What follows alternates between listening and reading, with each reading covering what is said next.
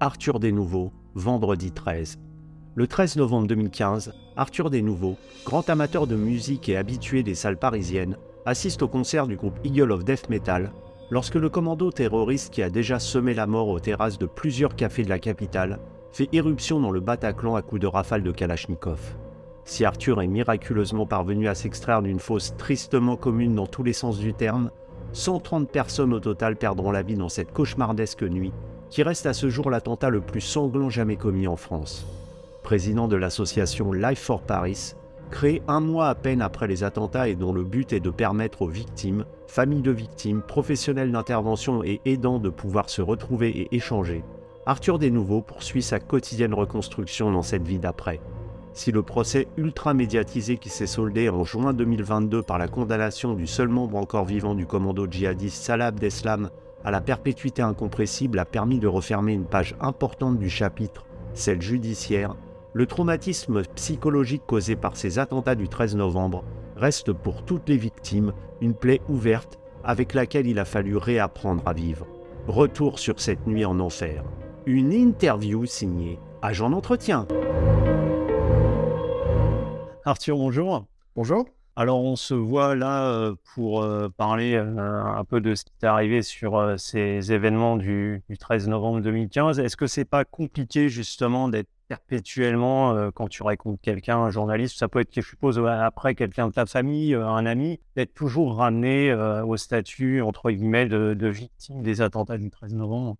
Bah, Il y a un côté compliqué à ce que ça revienne toujours, mais il y a aussi un côté rassurant à s'y confronter régulièrement et à voir que, en tout cas, dans mon esprit, d'une certaine manière, ça s'éloigne. Euh, c'est-à-dire que, inévitablement, ça fait partie de mon histoire personnelle. En plus, euh, j'ai eu une trajectoire publique sur le sujet, donc forcément, ça fait partie euh, de mon histoire telle qu'elle a été absorbée par la société d'une manière ou d'une autre. Et donc, voilà, j'aimerais pas avoir à en parler tous les jours, j'aimerais pas que ça devienne omniprésent, mais que ça fasse partie de ma construction, que ça fasse partie des choses sur lesquelles je m'exprime.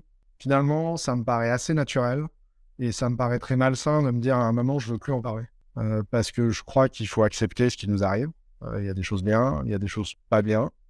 Euh, mais tu te construis d'une manière ou d'une autre, peut-être plus d'ailleurs dans les difficultés que dans les moments faciles.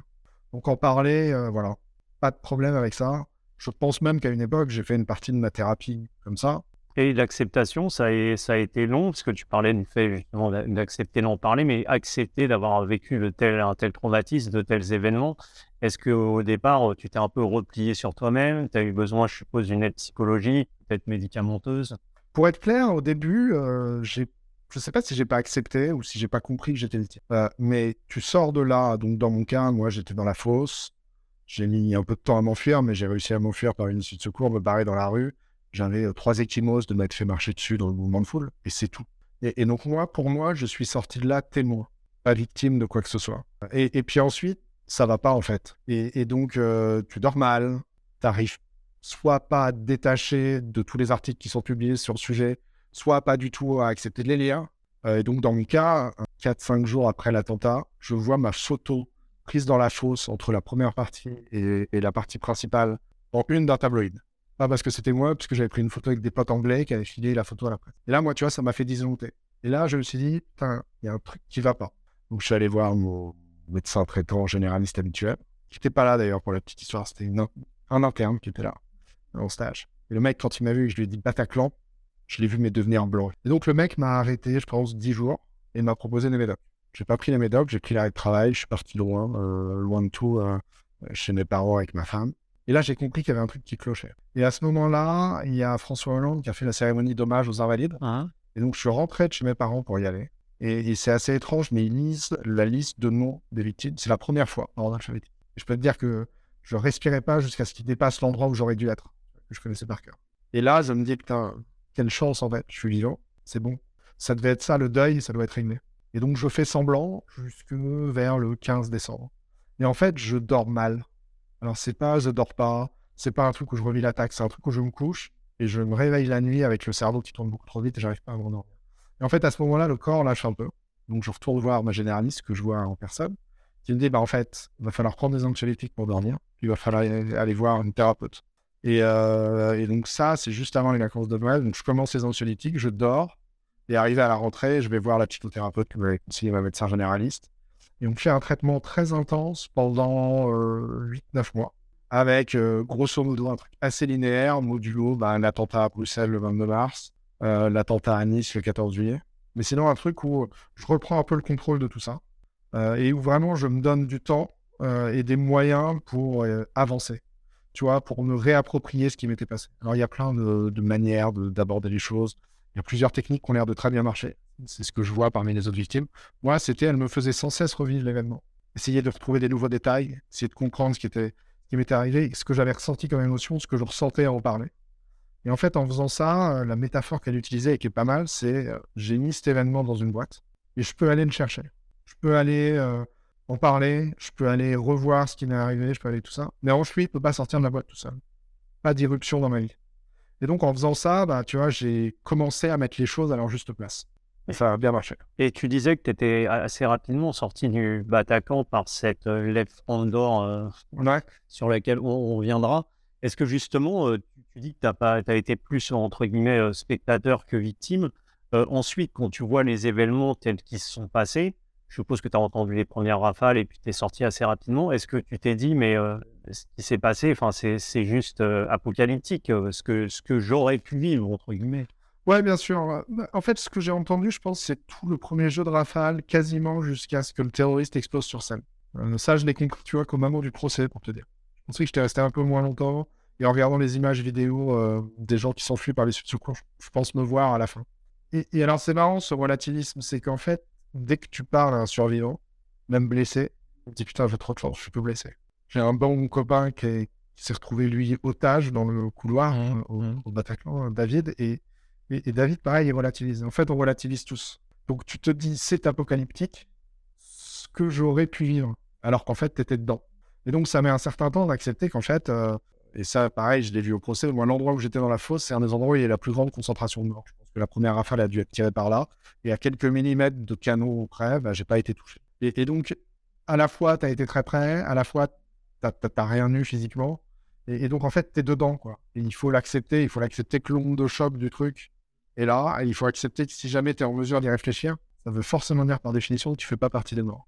Et, et, donc, on a tous tendance, mais je pense que c'est un mécanisme normal, à se dire, putain, il y a pire que moi. C'est aussi une manière peut-être de te raccrocher et de te dire que tu as une chance de t'en sortir psychologiquement. Et la, et vie en général, c'est toujours ça. On prend un chemin plutôt qu'un autre euh, qui fait que ça va y avoir euh, euh, un événement qui va se produire. Et puis, si on avait choisi un autre chemin, un autre événement qui serait produit. Est-ce que a posteriori, tu t'es posé la question pourquoi je suis allé voir Eagle of Death Metal, pourquoi je me suis retrouvé au Bataclan ce soir-là, et, pourquoi moi j'ai survécu alors que tant d'autres ont, péri dans cette attaque? C'est marrant, c'est pas, ça n'a jamais été trop ma philosophie. Et, D'ailleurs, cet événement est un truc un peu étrange. Ça fait partie des rares événements de mon passé sur lesquels je me penche. Sinon, j'essaye toujours, déjà avant ça, d'être très ancré dans le présent et un peu dans l'avenir, mais pas trop dans le passé. Tu vois, je pense que c'est la première fois que je me demande pourquoi je suis allé à ce concert. La réponse en plus est simple, c'est que j'allais toujours au concert d'Eagles of Death Metal à Paris si j'étais là. Donc il n'y avait pas trop de questions. Qu'est-ce qui aurait pu m'arriver de pire? Enfin, tu vois, tous ces trucs-là, en fait, ça m'a, ça m'a pas traversé l'esprit. C'était plutôt euh, maintenant que ça m'est arrivé, qu'est-ce que j'en fais? Qu'est-ce que j'en fais qui ait du sens? Euh, qu'est-ce que j'en fais qui fait que la vie vaille d'être vécue? Qu'est-ce que j'en fais qui, quelque part, vaille que 131 euh, personnes soient mortes et pas moi? Ok, c'est peut-être le hasard, mais c'est pas pour ça que ça ne doit pas te donner une impulsion. J'ai toujours beaucoup plus pensé comme ça que de me dire, putain, j'aurais pu ne pas y être. Mmh. Alors après, voilà, je serais allé voir un concert invité par un pote à la dernière minute d'un groupe que je connaissais pas, peut-être que j'aurais ressassé ça. Là, ça s'inscrivait dans ma vie normale. Pour le coup, j'allais voir Eagles of Death Metal ce soir-là. J'avais mes places pour les trois soirs suivants du Bataclan où Deftones jouait trois soirs. Ça s'inscrivait dans une vie tout à fait normale pour moi, ce qui a peut-être aussi d'ailleurs euh, été un des facteurs euh, encore plus déstabilisants. C'est que quand tu écoutes du rock, puis ce genre de rock à Paris, tu fais partie bah, d'une communauté qui va dans des salles de 1500 places. Donc euh, tu connais beaucoup de gens de vue, c'est un peu ta bulle de respiration, chacun son, sa passion, son hobby. Et on est venu aussi attaquer ça. quoi. Et, et c'est quand même pas complètement pareil d'attaquer ton underground que d'attaquer autre chose. Donc, tu vois, j'ai plus cogité là-dessus, sur le fait qu'on était venu éclater ma bulle de plaisir, que sur le fait que j'aurais pu pas y être. Et cette bulle de plaisir, tu as réussi à la reconstruire quand même. Tu, retournes aujourd'hui régulièrement. Bon, je sais que tu es fan comme moi de, musique, de rock au sens très large du terme. Est-ce que tu arrives à retourner au concert? La première fois que tu as retourné au concert, c'était. Alors, première fois que je suis retourné au concert, c'était très rapide. Euh, c'était euh, décembre 2015. Mais attention, j'avais déjà le ticket. Et donc là, si tu veux, j'y suis allé la peur au ventre. Euh, mais en me disant, j'ai déjà le ticket, je peux pas renoncer. En revanche, j'ai pas tout de suite racheté les tickets.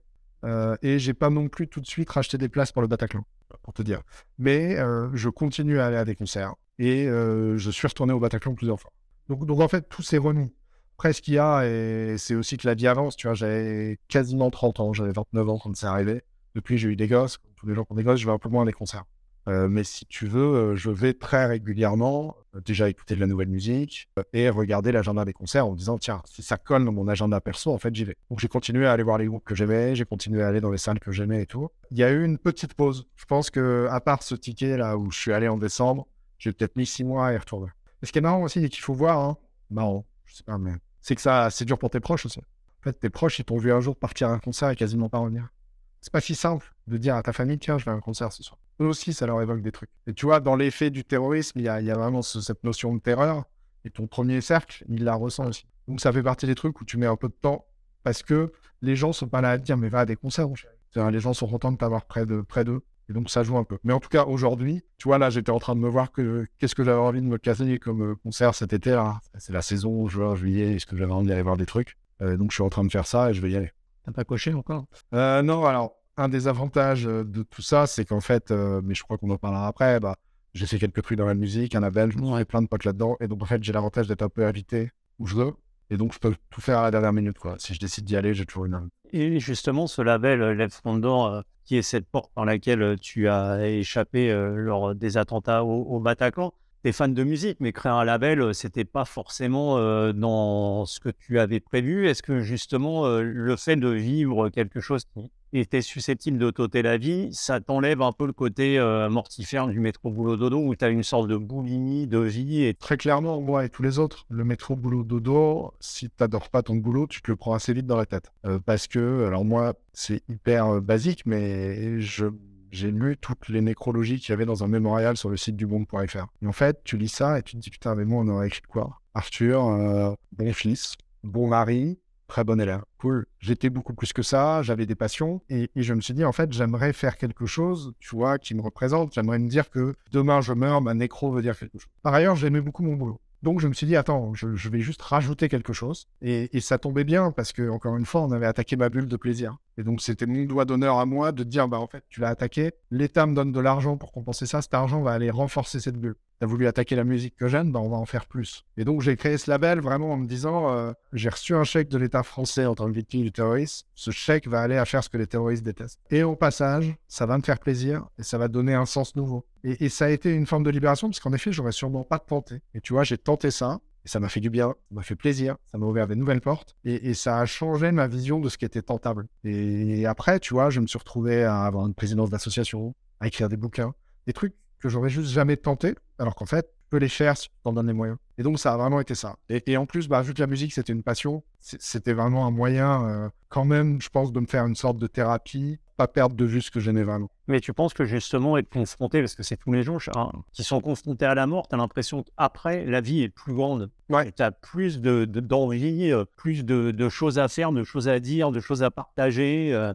J'ai vu honnêtement chez les victimes ce que tu décris chez une grande majorité d'entre elles, mais euh, il y a quand même aussi des gens chez qui ça devient un facteur hyper inhibant. Et tu vois, il ne faut pas non plus qu'il y ait cette injonction en faire plus après se confronter à la mort, être confronté à la mort assez directement, assez jeune, à un moment où tu ne devrais pas l'être, et ainsi de suite, ça crée une réaction qui, je pense, euh, varie forcément d'un individu à l'autre, mais mérite vraiment un accompagnement professionnel aussi. Pareil, je ne serais jamais allé voir un psy ou une psy avant, tu vois. Pour moi, euh, ça ne faisait pas partie du schéma normal, et en fait, ça m'a fait énormément de bien, et j'ai appris sur moi-même, au-delà de l'attentat grâce à ça. Et, donc, je pense que oui, dans mon cas, c'est vraiment un truc où tu te dis, en fait, je suis confronté à ça, donc j'ai envie de vivre plus et d'avoir une vie augmentée. Mais ça, ça peut être une injonction hyper paralysante. Donc, il faut quand même faire gaffe avec ça. Et il faut pas vouloir le faire trop vite. Il faut pas, tu vois, j'en ai vu qui quittaient leur boulot parce que ça leur plaisait pas, mais qui en fait galéraient dans le nouveau et c'était pire qu'avant. C'est là aussi que c'est important d'avoir des facteurs extérieurs qui te donnent un, semblant de, de raison. Parce que moi, ce que je dis toujours, ce qui m'a frappé le 14 au matin, et j'avais la dalle, tu vois, j'ai eu besoin d'aller petit déjeuner, j'ai eu besoin d'aller prendre ma douche, j'ai eu besoin de me laver les dents, j'ai eu besoin d'aller aux toilettes. C'est hyper pragmatique, c'est hyper bête, mais en fait, la vie, elle te rattrape. Et donc, tu as un moment où, en fait, après l'attentat, après un événement qui te change, où tu as failli mourir, où tout paraît tellement insignifiant que tu pas envie de le faire. Tu vas au boulot, t'as un truc, tu vas faire, t'as pas envie de le faire, t'as une réunion, tu fais chier, t'as pas envie de la faire. Ouais, sauf que la vie, elle est faite de tout ça. Comme la vie, elle est faite euh, d'avoir des débats qui servent à rien sur qu'est-ce qu'on bouge ce soir, est-ce qu'on va au resto, est-ce que machin. Et en fait, un des problèmes et un des trucs qui est vachement difficile quand tu as vécu ça, que le reste de ta famille l'a pas vécu, c'est de réussir à ce que l'infraordinaire reste important. Et, donc, il faut réussir à concilier je fais des choses énormes avec j'ai une vie tout à fait lambda par ailleurs. Et, et si tu veux, mon avis euh, un, un peu hors sujet, mais quand même, les stars qui pètent un plomb, c'est justement parce qu'elles oublient cet ancrage-là. Il y a un moment où tu peux te faire aspirer par des trucs qui ont l'air tellement grands, tellement beaux, tellement incroyables que tu en oublies de vivre euh, normalement. Je pense que ça, c'est un facteur d'équilibre euh, hyper important. Et tu disais, les attentats ont eu lieu, tu avais 30 ans, tu es devenu papa depuis. Alors, euh, quand on a frôlé la mort, on donne la vie. Est-ce qu'il y a un rapport aussi comme ça qui est peut-être quand tu as pris ton enfant pour la première fois dans les bras? Ouais, c'est hyper vertigineux d'avoir un enfant après ça. Tu te dis que littéralement, tu aurais pu ne pas l'avoir. Tu te dis aussi que tu as une responsabilité, quelque part, que enfin, moi, je me suis toujours senti une responsabilité du Pas une culpabilité, mais une responsabilité d'essayer d'améliorer les choses, d'essayer d'œuvrer pour que ça se reproduise pas, pour que les gens comprennent. Alors, c'est sûrement un vœu pieux, mais en tout cas, j'essaie de faire des trucs à ma petite échelle. Quand, j'ai, à chaque fois que, donc là, euh, je vais avoir un troisième gars cet été. Et, et à chaque fois, je me dis, un, il va falloir que je partage ça avec eux. Voilà, ça fait partie de l'histoire familiale. Et en plus, ça fait partie de l'histoire moderne de France. Donc, quelque part, ils seront confrontés à ça un jour. Mais deuxièmement, il faut que j'arrive à leur dire que tout ça, j'en ai fait quelque chose qui a un sens, que j'ai essayé de faire quelque chose, et qu'en fait, être victime, c'est être hyper passif. T'as pas le choix, il y a un type qui décide que t'es victime, mais qu'après, j'ai tout fait pour être actif et me sortir de cet état-là. Ou plutôt l'intégrer à ma vie, mais que ce soit pas un handicap. Et aujourd'hui, tu es président de l'association Life for Paris, qui est une association créée en décembre 2015, qui soit un mois après les attentats, et donc qui a pour but de permettre aux victimes, familles de victimes, professionnels d'intervention et donc de pouvoir se retrouver et échanger comme euh, le dit de son jugement dans l'après. Plus de sept ans après les attentats, il est important justement de, continuer à entretenir la mémoire afin que, jamais les personnes disparues soient oubliées, contrairement à ce que disait le poète Théo Ferret, avec le temps, tout ne s'en aille pas justement. Bien sûr. On avait plusieurs missions avec cette association. Donc moi, euh, j'étais là quand elle a été fondée, mais j'étais vraiment en deuxième rigot, comme les administrateurs, notamment parce que je parlais bien anglais. Donc j'en suis devenu président un peu par accident parce que je disais avant, moi je me suis occupé de me soigner. Les gens qui ont monté cette association étaient victimes eux-mêmes, ils ont aidé les autres avant de s'aider eux-mêmes. À un moment où ça a été trop pour eux, ils ont lâché, et c'est là que moi qui avais pris le temps de me soigner avant, je, je suis venu aider. Et on avait plusieurs buts, on avait des buts très terre à terre, on avait des buts d'agir euh, pour la justice, pour l'indemnisation, et on a ce but de mémoire. Et euh, moi j'ai toujours eu une stratégie euh, qualifiée d'étonnante, mais je pense vraiment que c'est la bonne, c'est de dire que si on veut que la mémoire perdure, mais que nous on soit pas enfermés dans ce statut de victime, qu'on arrive à la fourguer à quelqu'un. Et donc ça a été ça mon objectif, et, et c'est le sens aussi d'aller témoigner régulièrement dans les journaux, c'était le sens d'être très actif au procès, c'était le sens de pousser pour qu'il y ait un musée national du terrorisme, c'était le sens de pousser pour qu'il y ait une journée d'hommage nationale aux victimes du terrorisme, et euh, aussi d'avoir un jardin du souvenir qui va être fait derrière la mairie de Paris spécifiquement pour les victimes du 13. Donc l'idée c'est qu'il n'y ait pas d'oubli, mais qu'il n'y ait pas non plus ni une chaîne qui nous raccroche, nous victimes, éternellement à ça. Si on veut aller témoigner, c'est important, mais si on peut le faire une bonne fois pour tout en vidéo et que ce soit utilisé à vitam aeternam, pour moi c'est encore mieux. Euh, et, de la même manière, euh, si on veut que ça existe dans les médias, il bah, faut qu'il y ait des lieux où à chaque commémoration ça puisse arriver. Et donc là, on en est à 7 ans avec cette association. On a un peu rempli toutes les cases de ce qu'on avait à faire. Et donc moi, je considère que cette association, c'est la réponse active à la passivité de la victimité. C'était euh, notre manière de montrer qu'on existait, qu'on pouvait être une force euh, un corps constitué quelque part, et qu'à un moment, cette béquille, faut qu'on la jette. Et donc, on, on a réussi à se convaincre qu'il fallait qu'on dissolve l'association. Ce qu'on fera pour les 10 ans de l'attentat. C'est-à-dire, on va jusque-là en disant, on fait tout pour avoir un chemin collectif et public qui nous ramène dans la vie normale. Et puis une fois que ça c'est fini, eh ben on garde juste la sphère privée qui est qu'en fait on a loué plein d'amitiés, plein de relations un peu étranges dans cet après-là, et qu'on n'a plus besoin d'une association. Et que le devoir de mémoire, on le portera en nous, on pourra aller témoigner, mais qu'on l'a surtout fait porter par des professionnels qui, eux, vont le faire vivre pendant des années et des années. Et, tu vois, il y a toujours une mémoire de la Shoah, alors qu'il y a de moins en moins de survivants de la Shoah. Parce qu'on a réussi à passer ce travail de mémoire à la génération d'après. Alors qu'à l'inverse, c'est hyper triste à dire, à Oradour-sur-Glane, ils ont du mal à faire vivre la mémoire parce que ils ont continué à l'ancrer dans un truc très local. Et, et ce drame-là ne vit que parce qu'il y a des trentenaires qui font toujours tourner l'association. Et c'est un peu un enfermement. C'est un débat assez complexe, mais je pense vraiment qu'il faut réussir aussi à se libérer de la mémoire tout en la refilant aux autres. Et tu évoquais le, procès, alors ça a été ultra médiatisé, euh, très chargé en émotions, c'était terriblement attendu le 29 juin 2022, donc euh, Salah Abdeslam qui a, été condamné à la réclusion criminelle à perpétuité euh, incompressible. Comment, à titre personnel, tu as, vécu ce procès et comment vous y étiez avec l'association préparée pour plonger à nouveau dans, l'horreur? Ah, Ce procès, ça a été une longue préparation. on l'a vu venir dès que Salah Abdeslam a été arrêté, ce qui a été assez rapide après les attentats en fait. Et on a compris qu'on un procès d'une ampleur qu'on n'avait jamais eu parce qu'on était hyper nombreux, parce qu'on avait des kamikazes survivants potentiels dans le box. Euh, et donc, on a eu un travail de préparation collectif avec l'association qui était euh, bah, finalement, c'est quoi la justice? Tu commences euh, la base, l'avocat général, c'est quoi les juges, comment on juge le terrorisme, de quoi les titres sont inculpés, à quoi ressemble le dossier. Puis après, tu te poses des questions un peu plus complexes. bah, finalement, moi, je suis quoi là-dedans? Qu'est-ce que je veux être? Est-ce que j'ai une marge de manœuvre? À quoi me sert mon avocat? Si finalement mon avocat se substitue à moi un peu en permanence, à quoi je sers et donc, on a eu un long travail de préparation collectif. Moi, j'ai eu un travail de préparation un peu plus individuel. Je suis beaucoup allé au procès euh, des attentats de janvier 2015. Je suis aussi allé au procès des attentats du Thalys, qui se sont déroulés avant le nôtre, histoire de comprendre où j'en étais. Et moi, je suis allé avec, euh, honnêtement, euh, l'envie d'agir, encore une fois. Et avec l'envie que l'association, elle porte un message que bah, on était là, qu'on avait des choses à dire, qu'on avait des choses à proposer et que la justice n'allait pas passer malgré nous. Et donc, euh, moi, mon idée, c'était d'y aller, c'était d'aider les gens qui voulaient témoigner à témoigner, de bien convaincre les gens qui voulaient le faire qu'il n'y avait pas de problème à répéter un, témoignage qui finalement pouvait être très proche de celui d'un autre. Parce que, bah, comme tu prends personne de la fosse du Bataclan, ce modo, il te rapporte quelque chose sur le moment est très proche. Et en revanche, la suite est très différente. Et puis, on a compris, enfin, moi, en tout cas, euh, j'ai compris qu'on avait un coup à jouer. Parce que la justice terroriste est assez spéciale dans le sens où c'est une cour d'assises spécialement composée. Il n'y a pas de jury populaire. C'est des magistrats professionnels. C'est un truc qui au début me choquait un peu, mais qui en fait je pensais très bien, parce qu'il faut des professionnels pour recevoir la parole des victimes, pour mener les débats. Toujours est-il que le peuple n'est pas présent. C'est le concept des assises mmh. même que le peuple juge. Et en fait, je crois, et j'ai réussi à convaincre le président de la cour d'assises à la fin, que euh, dans ces procès comme celui-là, et notamment dans celui-là où on est si nombreux à être partie civile, on joue aussi le rôle de peuple. C'est pas nous qui demandons la peine. Nous, on vient, on témoigne, nos avocats font le boulot ce n'est pas évident, parce que quand tu es avocat de partie civile, en fait, c'est toi qui portes l'accusation. S'il y a eu beaucoup de témoignages, la douleur a déjà été rappelée. Enfin, tu vois, et le terrorisme, c'est une atteinte à la sûreté de l'État, donc tu pas un grand rôle à jouer. Mais que nous, on jouait un peu le rôle du peuple, finalement. Et c'est d'ailleurs ce qu'on nous demandait. On nous demandait de commenter le procès. Des fois, tu te demandais si c'était une victime qui demandait ou juste au quidam qui était là et qui n'était pas un professionnel. Parce que sinon, c'est une grande affaire de professionnel. Hein. Tu as les accusés, leurs avocats, nos avocats, les magistrats qui jugent, les magistrats qui portent l'accusation et les journalistes. Et la place des parties civiles là-dedans est, relativement congrue. Dans un procès qui dure 10 mois, on a eu 6 semaines de témoignages. Ah, c'est énorme, 6 semaines. Il n'y a jamais eu de procès comme longtemps. Mais comparé à 10 mois, c'est pas énorme. Donc, moi, j'ai compris qu'on avait quelque chose à jouer en étant témoin et en étant, voilà, vraiment acteur de la justice. L'autre truc, c'est que le 13 novembre fascine.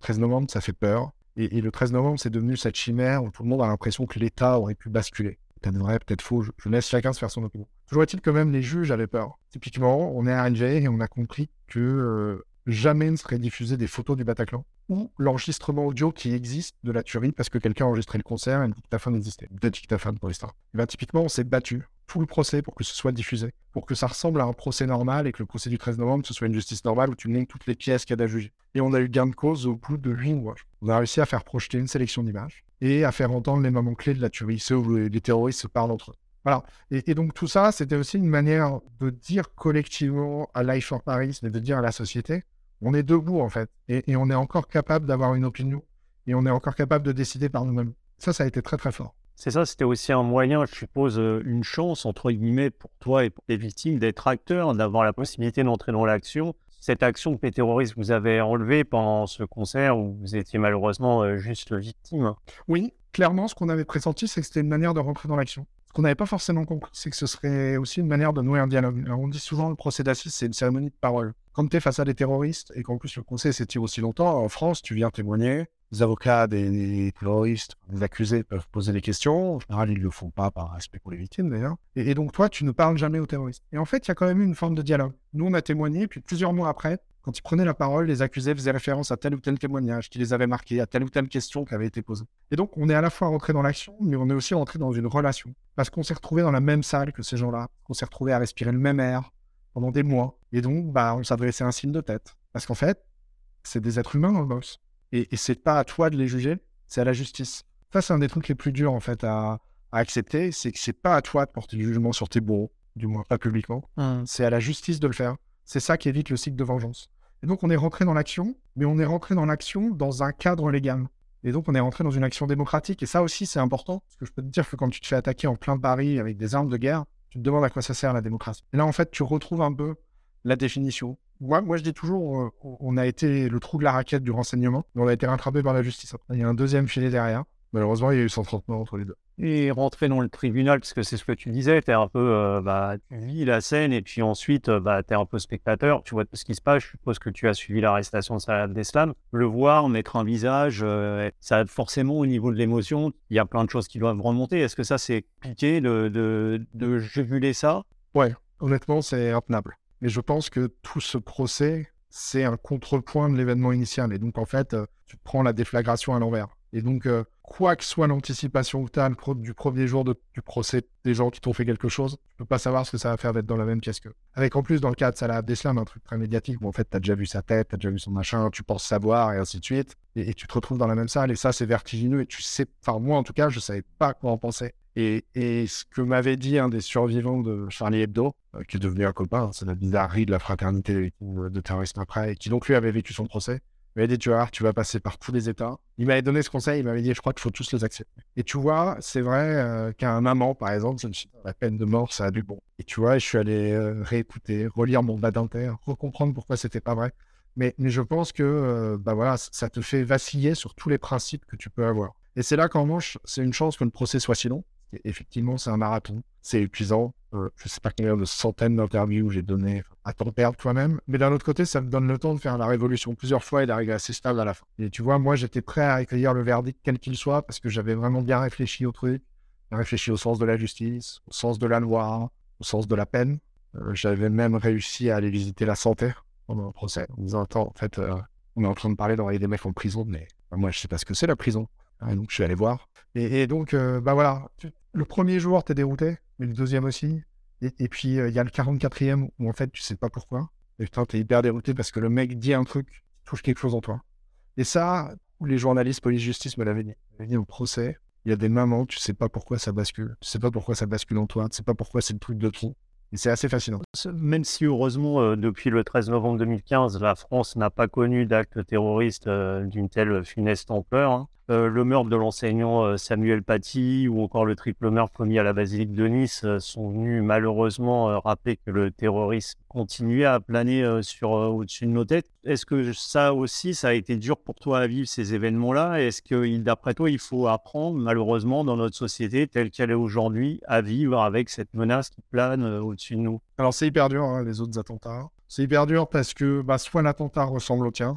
tu vois, typiquement, le 22 mars à Bruxelles, là, je vois sur des écrans en passant dans la rue euh, les gens qui s'enfuient de l'aéroport, ça ressemble à moi m'enfuyant. Ça, euh, stress post-traumatique, clair. Mais au-delà de ça, tu te dis, putain, c'est tellement horrible ce qui m'est arrivé. C'est tellement horrible ce qui nous est arrivé. Tout le monde en a conscience, on en a témoigné publiquement. Puis en fait, ça va s'arrêter, plus personne va le faire. Donc ça, à chaque fois, c'est un nouveau. Moi, après, il y a une dimension plus politique, mais je parle pas de parti politique, je parle vraiment de vie de la cité derrière ça, qui est de se dire, euh, mais en fait, est-ce qu'on fait ce qu'il faut? Et, tu vois, moi, c'est ma grande, le grand problème que j'ai avec tout ça c'est qu'en fait, le terrorisme, c'est un truc cyclique.